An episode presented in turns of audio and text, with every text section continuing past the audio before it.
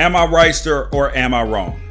I'm not interested in hearing the fake hypocrisy, passive aggressive tears over Montrezl Harrell calling Luka Doncic a bitch ass white boy. The NFL could cause a public health crisis with fans in the stands. Kobe Bryant's death impact is the same seven months later as it was on January 26th. Roger Goodell apologizes to Kaepernick. It's too late though. And my parting shot today, you will not want to miss it. Am I right, sir, or am I wrong? Is the intersection where sports, business, society, and pop culture meet. Monday, Wednesday, Friday, fire. Facts only here. Check your feelings at the door. This ain't the place for the left, the right, snowflakes, or social justice warriors, and absolutely no BS because I keep it 100. Make sure that you guys leave a five star rating wherever you listen to podcasts. If you're watching it on YouTube, give a thumbs up. If you want to get a hold of me, shoot me an email, gwpodcast at unafraidshow.com subscribe, tell a friend, and make sure you share. We grew over 40% last month, and let's keep it going. Um, and you can listen to me as well on the Pac 12 Apostles podcast and Sundays on Fox Sports Radio from 2 to 5 Pacific time and weekdays filling in. But we will start with Montrezl Harrell and Luka Doncic. I'm not interested in hearing the fake hypocrisy, that passive aggressive tears over him calling Luka Doncic a bitch ass white boy. Montrezl Harrell, if you don't know, is a center, power forward for the Clippers, and Luka Doncic is a Slovenian uh, point guard, a do it all guy for the Dallas Mavericks. So they're playing in the playoffs. They get into a series, they get into an argument, like a sports argument sports, you know, you get heated, all of this. And Montrezl Harrell, after they get into it, exchanging words, calls Luka Doncic a bitch ass white boy. And I will say this this is where you got to check your feelings at the door. Because anybody, and I mean anybody, who thinks that saying white boy to a Caucasian person is equivalent to saying the N word or even calling an African American a boy is an idiot. I don't care if you're white or black, that's an awful opinion. And it's not even close, and you know it. It's absolute BS because it doesn't carry the same weight or intensity as the N word. Because was it mean? Was it mean spirited by Montrez? Absolutely. Yes. But this is just a convenient opportunity for some white people who are looking for something to be upset about. A, a tit for tat moment for them. See, see, look, they did it too. What if it were in reverse? If it were in reverse, first off, it would have been a fight. That's the first thing. But the words don't have the same meaning and you aren't even offended by it, like, which is the most important thing. If you were actually offended by it, then that would be different. But the word boy used by in, in history in the United States, the word boy, they would refer to slaves, the grown men as boy to dehumanize them and also like lower their stature stature below them as a childlike. Racists would do that. They even do it now. They call you that to demean you. My wife and her friends can call each other bitch. If they are like, hey bitch, how you doing? They can do that.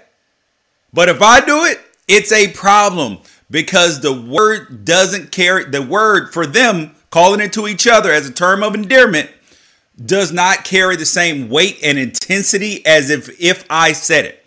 Because the word nigger, the N word, is the worst word in the English language. There's so much history and hate surrounding it.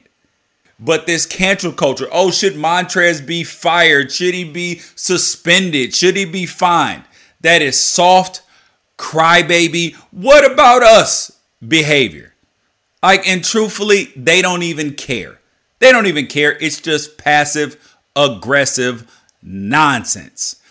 Um, but I wanted to talk about the, the stereotypes for just a second because you have white superstar and Caucasian superstar in Luka Doncic. And when you pull it, this goes into the white boy thing because he does things that James Harden, that other NBA superstars that we have seen it currently in the game do, but he's going to get more credit because there are not very many white uh, or, or light skinned, uh, fair skinned superstars in the NBA. Think about this, just in general. White guy, he gets uh, in in the world of sports, whether it's football, basketball, any of that. What do they say about them? He's high energy. He's high effort, not super athletic. He's a cerebral player. He makes the most of his physical abilities. What do, what do they say about the black guy? Oh, he's smooth. He is very athletic. He can do all these amazing things. And when a black guy is not a fantastic athlete, there's oh, a marginal athlete. Yeah, it's just and it's looked at as a negative. So the in the NBA, when have you seen a superstar, a Caucasian American superstar in the NBA since Larry Bird? You really haven't. You you had Dirk, he was German. Steve Nash is from Canada. Manu Ginobili's from Argentina. You got people from all over the place that have not been American. So yeah, I mean, yes, there is something to the stereotypes. Then the NFL, you don't see white running backs really, except for Christian McCaffrey at this point in time. You don't see white DBs. Yeah, there's a little bit of a stereotype to it, but kind of true a little bit, right? Uh, moving on. The NFL is going to have uh, fans at their games. Could be up to 13, 16, 17,000, depending on the stadium.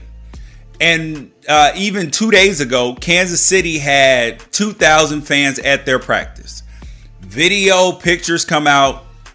A good portion of these people are not wearing masks. And I talked to on Fox Sports Radio yesterday uh, Blair Kerkhoff, who writes for the Kansas City Star. And we were talking about this. And he said that that Kansas City is going to further uh, put in recommendations and ways to enforce the mask policy. And the reason why this is, is because the NFL has the potential, if they don't enforce this, that they can cause a public health crisis with COVID 19. And that's why you have some teams being very smart, like the Seattle Seahawks, because they're going to let Kansas City, who's going to bring some more fans in very soon for practice, be the crash test dummies. Does that mean something will go wrong? No, because in crash tests, what happens? Yeah, the car crashes, but the dummy's not always hurt. They live, they would make it if it were a real person. So that doesn't mean that it's going to be a disaster, but the teams like the Seahawks and a few others have said that they're not going to have fans at their games until after the first two or three weeks of the season. Hmm, why do you think that is? Because they want to see what happens elsewhere. And their cities have told them, nah, nah, you are not going to cause a public health crisis here. But can the NFL work? Because I've been a person who has been saying, ah, I don't see football working. You got 60 guys. Hmm. You're supposed to control what they do after they get frustrated, upset, if they've been drinking, smoking, anything like that. Good decisions don't continuously happen. We have seen it in the MLB. Guys going to do things that they're not supposed to do, sneaking out of the team hotel. Like we've seen uh, uh, Indians play. Indians pitchers get sent down for it. So, how are you going to control that many NFL players? But the NFL can make it because the MLB has made it so far. But you got more guys, which is increases the risk. And they've also missed a bunch of games. The NFL has not put out a public um, contingency plan for missed games. They are just going to decrease testing and end it on Thursday or Friday before the games to try to make sure none of this happens. Um, uh, next thing up, well, I just really hope that the NFL that they're not held liable and that they are very careful with what they're doing because the Miami Dolphins are talking about having 13,000 fans and but you won't know till weeks after the game if it turns into a super spreader event and how fans really act at the game because they may not exactly just follow rules and then you're going to have ushers and attendants trying to police them. I don't know about that, buddy. Uh, the Big Ten parents, Big Ten parents are still at it, dude. You, they may be filing lawsuits against Nebraska, uh, Iowa, Ohio State to try to get the season reinstated. It's not going to work. It's not going to happen, but they are still at it, which goes to everything in life. Transparency is king. Go back to the past episodes if you want to see more about the Big Ten parents. But the, the thing that people really haven't talked about, about sports coming back in college, and people saying that the money needs to be generated, all this needs to happen. The thing that people really, really haven't talked about is that yes, the money in sports is big. For some of these teams, $200 million. But the money is way bigger with having students on campus. That money dwarfs the athletic budget because people donate to the endowment. They uh, there's more money literally generated by tuition and fees. That is where the real money is. So even if sports aren't around, the colleges want to get the students on campus because, like my daughter, we were considering pulling her out of LMU for a semester or the year because paying 60 grand and I know that it's different if you're in an in-state school and you are or and, and a state school. I know it's a lot cheaper. But same point uh, same point applies. You do not want to pay the same amount for going to school online as you do in person. And especially for those people who have a lot of student loans, they're like, why am I going to keep accumulating this for when I am not uh, when I'm not getting the type of learning environment that I am trying to pay for. So that is the reason why some of these schools are having kids on campus even though it may interfere with football because that's where the real money is. Next thing, uh, my my heartstrings have been tugged at the last two days, like dramatically, because yesterday was Kobe Bryant's birthday, would have been 42 years old, and now in LA today is Kobe Bryant Day, 824. And I tweeted it out, but his death impacted me way more than I ever thought it would. And I'm a Kobe Bryant fan. But I felt so terrible. Like I felt bad the fact that I missed him so much. Like it hurt me so deeply, like just a level of hurt that he was gone. Like I remember exactly where I was at my kids' um a flag football game, right less than probably three miles away from where he crashed. And my level of hurt and devastation was so bad and then I looked at it, I was like, wow, I feel bad because I feel like this should be reserved for his wife, his family, and his close friends. But then it made me think even more that, like, if I feel this terribly, like, I can't even imagine how they made it through even one day. And it hurts the most because there was so much left, it feels like. He gave us so much, but there was so much left. He gave us the Mamba mentality, trying to be your best at all points in time, not just in sports, being sing, being focused, like really being interested and curious about things, and not just about the things that are just staring in front of your face. And that there are lessons to be learned, not like if you're a basketball player, that there are lessons to be learned from people in business and in soccer and whatever else that can you can take and apply to your life in that way. My kids are reading the the Wizenard books. Um, and I watch his post career videos like he's a wise man or an elder. That's why it hurt so much, and it feels like there was so much left for women's sports, and so ah, just just hurts. Um, next thing up, Roger Goodell though. Roger Goodell he apologized to Colin Kaepernick on uh, with Emmanuel Acho on uncomfortable conversations with a black man. And the apology was good. It was necessary. It was needed because in the statement that he put out like a uh, like a month or two ago, once the players put their statement out about Black Lives Matter, he did. He went up to the line of apologizing to Colin Kaepernick, and to that I say, his apology to Cap was too late, but better late than never. But never late is better. His father protested the Vietnam War with Coretta Scott King and was willing to sacrifice re-election, which is what he did, which is what our politicians should be doing now. Do what you believe and what is right for the people. Not party should not be higher than country and the people in that country.